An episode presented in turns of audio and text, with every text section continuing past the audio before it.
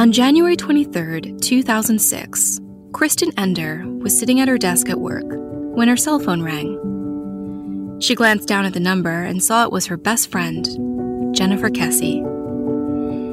An engineer at NASA in Orlando, Kristen didn't have time to chat right then and there because work was so busy. She and Jen spoke almost daily, so she'd call her back the next day. No big deal. Kristen, of course, didn't know it, but that would be the last time she'd hear from Jennifer. Alrighty, well, um, we are We're rolling, Rolling, all yeah. good. Good. I sat down with Kristen at her Florida home. She and Jen first met one another during their freshman year of college at the University of Central Florida. I lived in the dorms my first year in Orange Hall, and I rushed before school started, sorority rush, participated in that, and became a member of Alpha Delta Pi or ADPi. And Jen also rushed ADPi. She lived in the dorms also. And uh, amongst the various girls living in the dorms and rushing ADPi, we became like a close knit group of girlfriends. We just started hanging out first year of school, just kind of orienting our whole self with that new environment of college. Uh, we came pretty close. We have similar personalities. We're both born in May, um, so both Tauruses, probably the ideal person you would think of if you follow astrology. So, um, like a bull, very stubborn, very witty, um, but also very loyal. Um, she was just a very charismatic person. Um, she loved, you know, people, loved making friends, um, loved football, was not afraid to share her opinion, but just like a genuine person to be around. What are some memories you have from those early days where you probably thought to yourself, "Well, this is definitely somebody that I I want to be friends with, and I'm going to be close friends with." I think it's just you make a connection with a person that shares your similar ideals, and that is just an easy friendship. We didn't need to work at it. Um, she's very honest, you know, very caring person, and so am I, and we just clicked. I remember probably first or second year, we actually went to stay with her family, her parents in Tampa. We went to, they have a festival called uh, Gasparilla, I think. Um, it's kind of like their Mardi Gras. And we stayed with her family and went to that event during the day. And I had never been there. I'm not from this part of the area, so it was a new experience for me. But her family was just so welcoming and fun to be around. It was a really great time, and her parents were just like her, you know, um, accepted all of these crazy college girls into their house, cooked us meals, you know, and offered us to be there and come back at any time. So.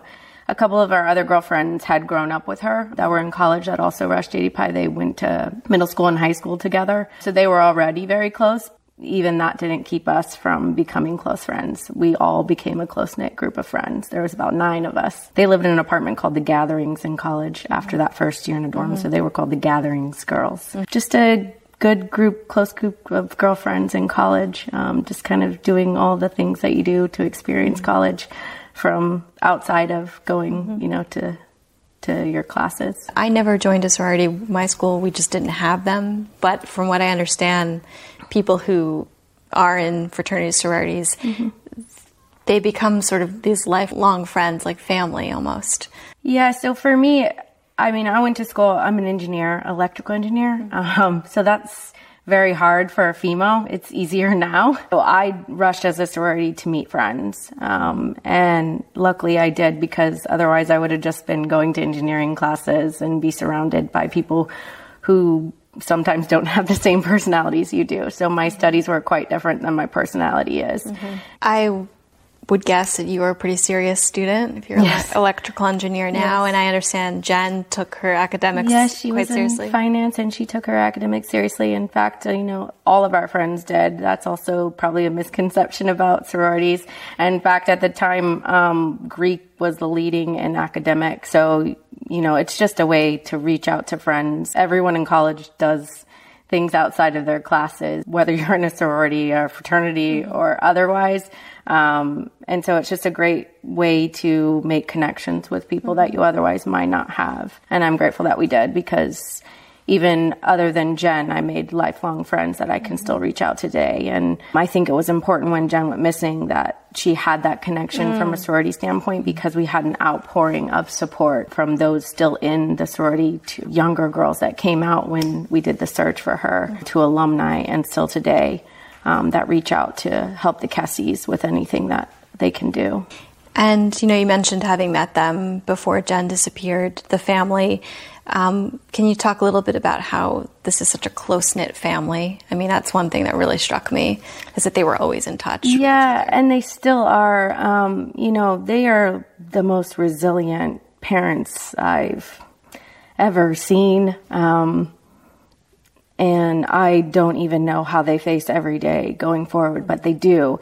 You know, they do it for her to continue the fight for her, and they also do it. You know, they have another child, Logan, so they do it for him and um, now his children and his wife. Even Logan, her brother, would come visit us in college, and you could tell they had that older sister, younger brotherly love, which sometimes is not common, you know, um, but they had it. It was almost um, admirable the way they interacted mm-hmm. with each other. Like you could tell that there was a deep love there from both just joking around to her watching after him because he was younger, mm-hmm. you know, make sure that you're doing this or things like that. We'll be back after this short break. New from the Fox News Podcast Network, a look back at the 2000 election. I will work for you every day and I will never let you down. Fox News presents Election Rewind 2000. Give me the opportunity to lead this nation, and I will lead. Subscribe now at foxnewspodcasts.com. Precise, personal, powerful. It's America's weather team in the palm of your hands. Get Fox weather updates throughout your busy day, every day. Subscribe and listen now at foxnewspodcasts.com or wherever you get your podcasts. So after graduation, what did you do? Where did you go? And what were her plans? We actually both stayed here from college. We moved in different areas of Orlando. I stayed on the east side and she moved over towards the Millenia Mall area because that's where her work was located and mine's located on the east side. But we kept in touch regularly. We spoke almost every morning at work on the phone just to say, Hey, how's your job going today? What's you up to? You know, what do you want to complain about today? Um, you know, just a five minute conversation to catch up. Sometimes we email each other. Even though we might not have seen each other as much as we used to in college, we still were in constant contact. Mm-hmm. She had just bought in that condo out of moving out of the apartment and was super excited. I had just stayed with her the night of New Year's Eve the New Year's before she went missing. I had just stayed at her um, new condo, and um, we went out that night with another with a group set of friends that had also stayed from college on I-Drive. We went to a piano bar because uh, Rob couldn't come up for the night, so I went and stayed with her just to kind of celebrate the night. I didn't have a boyfriend at the time. Mm-hmm. You know, we we had a great time. Talk to us about Rob. He's a great guy. Um, still is today. Still will reach out and say, "Hope your family's doing well." We're not in constant contact, but you know, just the random thinking about you or every year, um, you know, on, on the date that she went missing, he'll reach out and say, you know, we're here for each other. What can you say about the condo complex? What do you remember about it? So I remember the Millenia Mall had just been built. It was a relatively new area to start going to, one that we didn't typically go to in college. In college, we only had the Florida Mall, mm-hmm. um, which was a little bit farther and in off of Sand Lake area. I really only knew that area as far as the mall. I didn't really experience the surrounding area. I pretty much would take I 4, which is the main interstate there, and get off and go to the mall. Her apartment complex that she chose was close to the area where she worked and right across the street from the mall. Uh, it was being renovated from apartments into apartments that people rented mm-hmm. into condos. When it wasn't uncommon at that time, that was like when the housing housing business started really shooting up in Orlando. So it wasn't uncommon to see apartments being turned into condos. So at that time, you could totally see why she'd want to live in this place. You know, we just graduated college. We have a steady business. We want to now remember. So she was very strong-headed, independent woman. So, and I too, you know, we wanted to buy our own place. And at that time, those were ideal for us. You know, we don't need a freestanding home. We just want to have you know, that home ownership next step. And mm-hmm. so it, it seemed in a relatively good area. Again, that Millenia Mall is you know, it's like a shiny new Yeah, new establishment. Still is today. It's a great place to go. People love it. It has high end stores. So you just don't really think of anything when you're new kind of looking at stuff. Now that I know that area more, especially after Jen went missing, I know that if you drive five seconds, you know, down the road, you're almost in a not good area of town. In other words, you could see how someone had a false sense of security because they're so close to this swank mall. Oh, definitely. So security wasn't very tight. No, not at all. Mm-hmm. Not at all. You'd basically say your name or her apartment number and they would let you in. That was it. They wouldn't take your license plate or anything like that. Um, no security measures. I do remember like the guard being like rather just lazy, kind of, I don't know, for lack of better words, shady kind of people, like disinterested, I guess you would say. That's a common thing you see in Orlando, but they can be or not be very authoritative. I remember her pointing out sometimes in the gym she would feel awkward with workers being in there. I never noticed anything when I was there. It, it was rather empty because they were doing that change out, so they were reconstructing a lot of them. The night I stayed with her, I, I had just gotten a new puppy for Christmas actually, and I I brought the dog with me, and I remember going downstairs to let the dog out, and I think a couple, young couple, talked to us, but that was really all I saw. So I don't even know if there was other people living hmm. beside her or downstairs below her, but it was a rather sparse populated mm-hmm. apartment complex. You mentioned Jen feeling uncomfortable at the gym. Did she ever confide in you, talk to you about feeling uncomfortable just in general at that apartment complex? I mean, I, she was only there two months, right? But did she ever say anything to you about the maintenance workers or people on the property? She did. I just remember she would sometimes call me when she was working out, like on the treadmill or whatnot. And remember if people came in or out, they she would kind of stop and say, "Well, they look kind of like making odd looks or something at her," which would make anyone uncomfortable. I, I think maintenance workers in general, not to be rude, but when you're younger, kind of you always raise a red flag in your head. So I don't know if I thought of anything other than that, than just she lives alone, so she's going to take precautions about people mm-hmm. in her surrounding. Mm-hmm. We weren't able to get in there, but what we noticed from looking at it sort of outside the gates are these hallways, you know, that kind of look dark. I would agree with that, except for I lived in apartment complexes and they all looked like that. Mm-hmm. They were all that three story build up so that you don't have to have an elevator and all enclosed hallways. You know, Jen was a responsible, street savvy, safe person. What can you say about her in that respect? She was always in constant contact with her parents almost every day, if not multiple times a day. She also called me every morning just to chat. She was in, in contact with her, you know, her boyfriend at the time and other friends that she had out of state. So it's not like she was ever not reachable or, and if we were out, we always went out with multiple people. She mm-hmm. was never, you know, alone other than commuting to and from work where she also knew coworkers. She wasn't someone that would ever go off on her own without people knowing where she was. Kristen talked to us about January 24th, 2006, the day Jennifer went missing.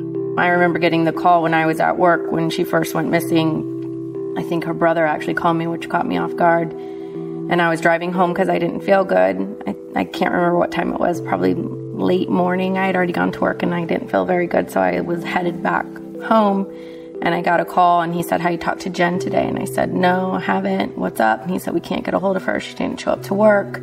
And her, the upper management ha- was um, friends, family friends with the Kesses. Her boss let the upper management know and they contacted the Kesses and said, Did Jen not feel well? Do you know why she didn't show up to work? And she didn't. And they said, No, we have no idea. We just talked to her last night. We have no idea why she wouldn't show up to work. So he was calling me to see if I had talked to her because he knew I talked to her regularly and I didn't. And you have that gut feeling when someone asks you something that's totally not right. You can tell. You can tell my voice now. You just know, right? Something's not right. And you try to overcompensate that by thinking, well, maybe she really was just sick. Maybe she slept. She just got back from vacation. Maybe she's overtired. Maybe her phone died. Maybe, you know, she lost her charger or something. You try to make excuses for you're over processing, right? Mm-hmm. I went home. I remember calling several other people, and the Kesses were on their way to her apartment, and they got a maintenance worker to unlock her apartment for her, or maybe management. I'm not quite sure. And everything seemed in place. Jennifer's friends and sorority sisters knew right away that something had happened to her. And I remember waiting till I think it was like 6 p.m. And by then, Carrie was already at my apartment. I remember Joy was on her way, everyone to come stay with me because it's like even five hours in, we all knew something was very wrong. This wasn't anyone that would ever just, uh, just leave or not contact. There's no way. Mm-hmm.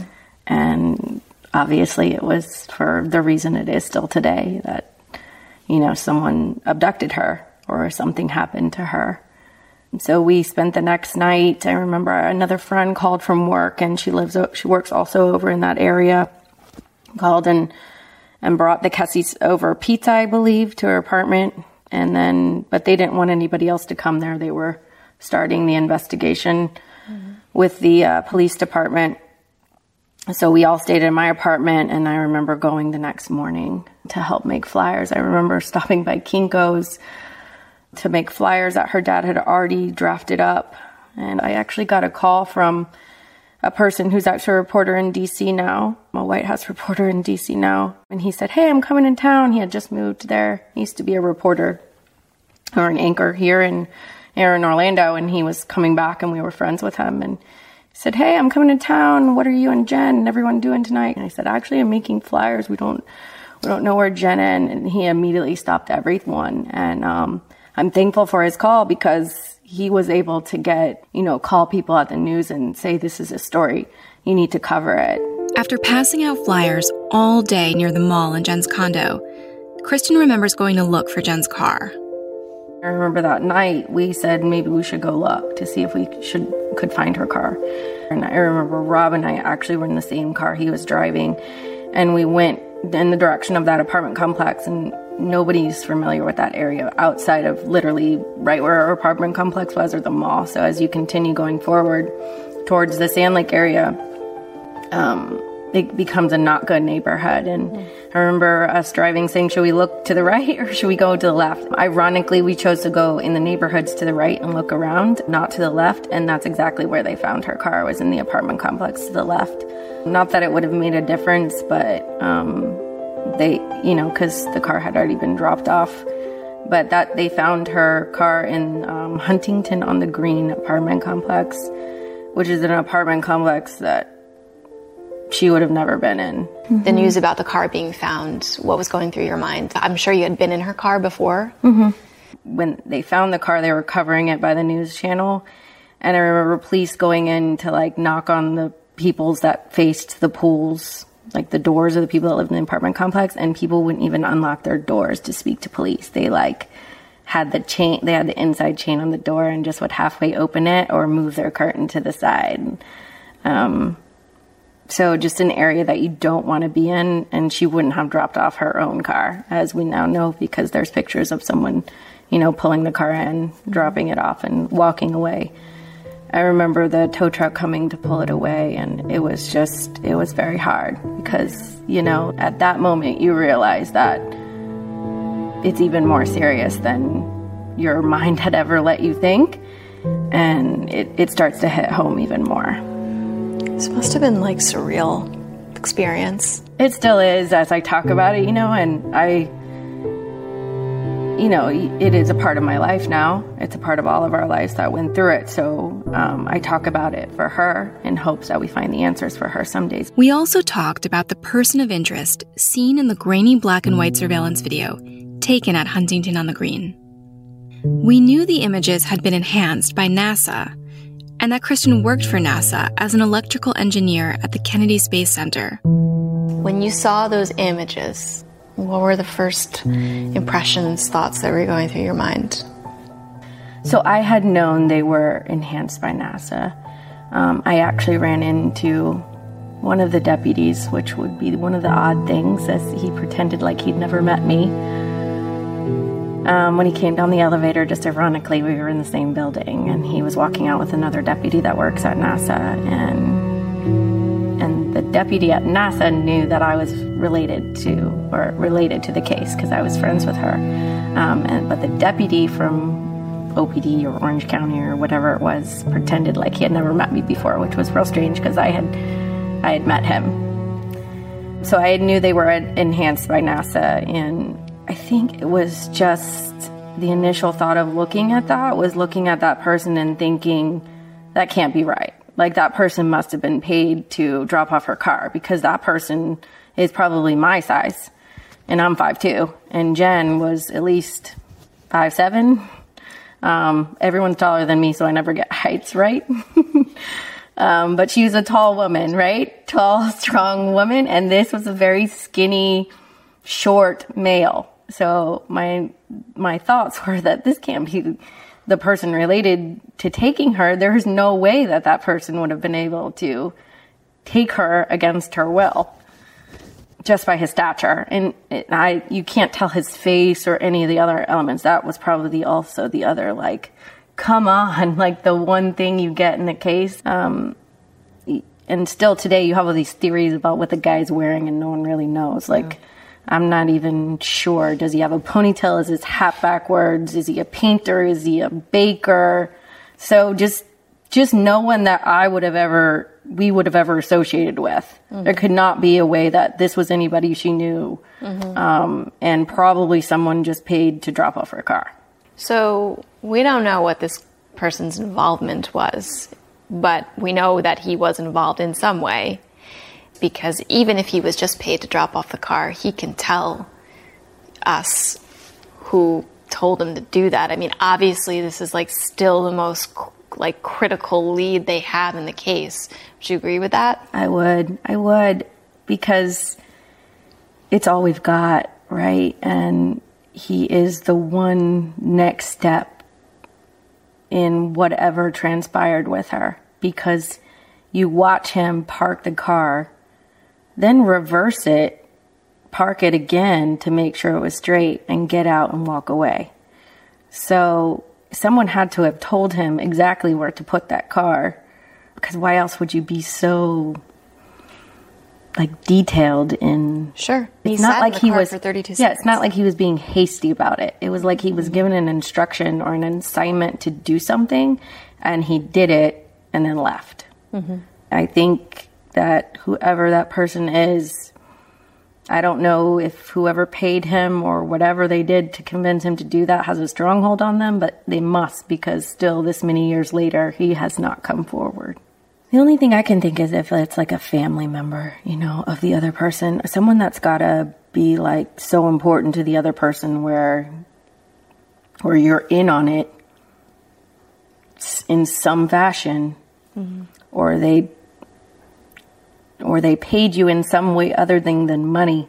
Maybe like I don't know. People had always had a theory that like he was an illegal citizen, not a citizen, illegal person, and to gain citizenship to bring your uh, you know family here, you do these types of things, and these people will help you bring your family members or mm-hmm. spouses here. You know, and that would be mm-hmm. more important than anything to a person, even if they're holding a heavy burden, right? right? Family because they get something out of it, right? Like, it's also possible he was absolutely directly involved, just didn't act alone, right? Yeah. Do you think? I mean, none of us know the answers, but in your gut, do you believe that more than one person was involved in this crime? Definitely. I mean, because even outside of this guy, you'd al- you already have to have one. Um, there's no way she would have gone willingly. No absolute way. Um, even as young females in college, we all of us knew, you know, in a bad situation, you fight. You're never going to get in that car because you ain't getting out of it. So you're going to fight for yourself or whatever. So she had to have been taken by someone larger than that person dropping off her car or somehow subdued to, you know, be put in the car, asphyxiated, whatever the story. So it either took two people to do that or it took someone using some type of substance to subdue her to get her in the car. Mm-hmm. I also probably don't think that she was ever put in her own car um, unless she was subdued. You know, she would have fought. And there's traces that the dog traced, the police dogs traced from her apartment to that direct other apartment where her car was left, Huntington on the Green, and back to her apartment and nowhere else, which is weird. It's another mystery. Very weird. The way I read that is that they traced the guy who dropped the car off, they traced that person's scent from uh, Huntington on the Green back to right Mosaic. Right. That's why I don't think that she was ever in that car.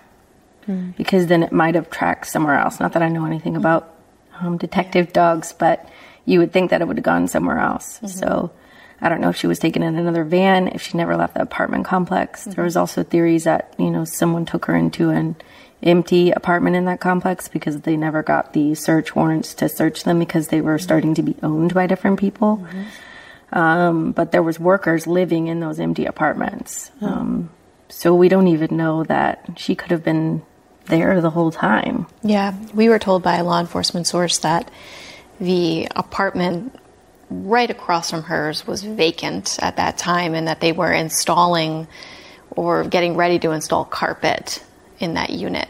Yeah, I don't recall exactly, but like I said, I don't remember too many people living on her direct floor or underneath her. Um, and I remember her having frustration herself with maintenance workers mm-hmm. um, needing to fix some final things in her apartment. Based on everything that you know about the case from day one, do you think that whatever happened to her happened to her that morning on the 24th when she was leaving for work? Yes. Um, and I know people ask that a lot, but I just don't see her going out at night on a weeknight. Mm-hmm.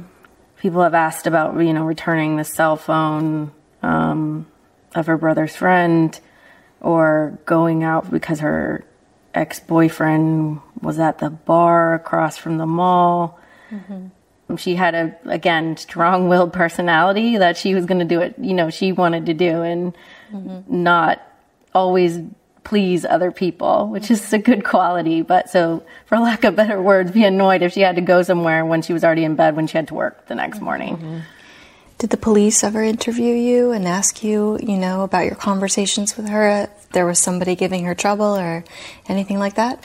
You know, it's really strange. So, um, initially, no. And I've never been in this sort of situation before, so you never know if that's like something they should be doing and you just think they should be doing it or if it's really something they should be doing. But I remember the only person they focused on speaking to was Rob, her boyfriend at the time. We were all there. Um, I remember they would ask, or her family would ask questions, but I was never spoken to directly until after, probably weeks after. Kristen told me that she has one regret. Did you talk to Jen after the vacation at all? So, no.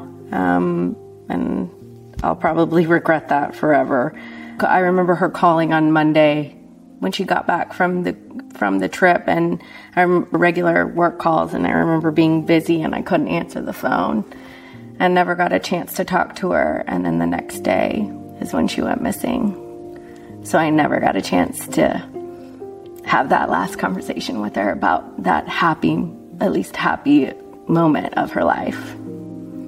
I think it's just a good reminder to, you know, always, always make contact with your friends and family no matter the situation. Yeah. yeah. Sure. Because you never know when it might be your last time. Right. Over the years, Kristen finds ways to honor Jen in her life even though she wasn't with us when we got married, she was my maid of honor because, you know, how do you get married without one of your best friends? So we had her listed as my maid of honor. Who better to honor than someone that was so close to you and couldn't be there on one of the most important days of your life? Uh, so that's what I think about now. Maybe that will help people frame just who she was. She was that important to those who knew her that we would want her standing there or with us. And I had her mom standing in her place even when she couldn't be when we got married. So those are the kinds of things that you think of when, you know, she, she has never met, you know, my children. She never got to have children. She never got to be married. She's never gotten to see her brother's kids. You know, she's missed all of that. I think she's now been missing for longer than we were friends. And that's hard to think about, right? Because she still seems, it seems so like it just happened. Every time, you know, you think about her and her memory, or I go over these stories again, it still feels just like yesterday. And it's been all these years.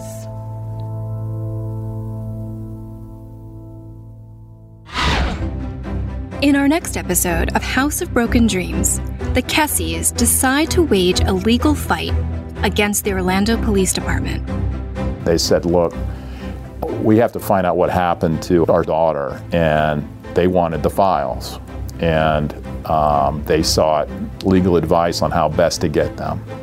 We're fighting for our daughter Jennifer, and we'll do anything. When you have walked through the missteps, mistakes, lies, the next logical thing to do is say, I think we can do it better.